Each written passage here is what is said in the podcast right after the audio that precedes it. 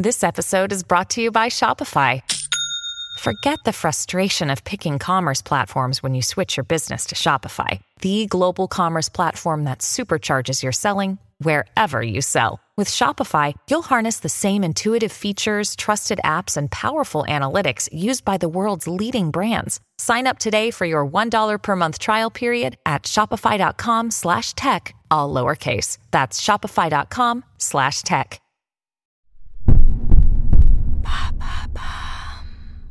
Nos emails polluent-ils vraiment? Merci d'avoir posé la question. Dans une étude publiée par RFI et sourcée par l'ADEME, The Shift Project et Greenpeace, on apprend que le numérique représente 4% des émissions de gaz à effet de serre dans le monde. Ce chiffre veut dire que si Internet était un pays, il serait le troisième consommateur mondial d'électricité, derrière les États-Unis et la Chine. De plus, le numérique est un émetteur de gaz à effet de serre plus important que le transport aérien, rien que ça.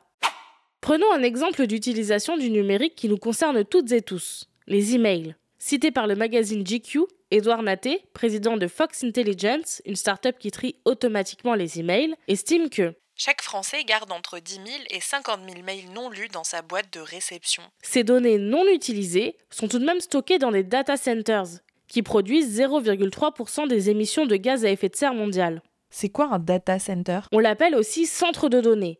C'est une infrastructure qui, pour l'expliquer simplement, est constituée d'ordinateurs en réseau et d'espaces de stockage. Les entreprises l'utilisent pour traiter, organiser et stocker des données numériques. Ainsi, un email que vous envoyez à votre collègue en face de vous au bureau passe d'abord par un data center, souvent situé aux États-Unis.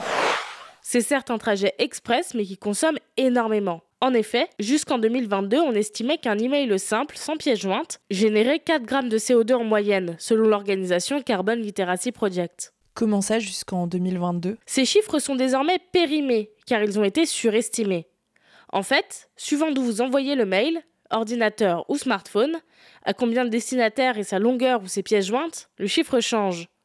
Ainsi, désormais, pour un email avec pièce jointe, on ne parle plus de 35 grammes de CO2, mais de 3,3 grammes de CO2, selon la startup Sami, qui permet aux entreprises de gérer leur bilan carbone. Donc, les emails qui polluent, ce sont des idées reçues Oui et non. Si jusqu'à il y a peu, il y avait un consensus sur le fait que laisser sa boîte mail pleine détruisait la planète, aujourd'hui, on est plus nuancé. L'impact carbone d'un mail est extrêmement variable, comme je l'expliquais plus tôt. En fait, si les data centers consomment énormément, ce qui coûte le plus cher en carbone, c'est la fabrication des appareils qui nous servent à envoyer des mails. Donc les smartphones et les ordinateurs. Ce qu'il faudrait, c'est allonger la durée de vie de ces appareils numériques et réduire leur consommation. Voici quelques conseils pour ne pas être un pollueur numérique.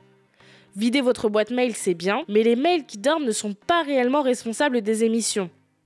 Privilégiez des appareils reconditionnés et utilisez le Wi-Fi, 20 fois moins émetteur que la 4G. De plus, si le mail peut se transformer en SMS, n'hésitez pas. Un SMS consomme 200 fois moins qu'un email. Enfin, pour les pièces jointes, utilisez le cloud et partagez un lien unique. Voilà, si nos emails polluent vraiment. Maintenant, vous savez.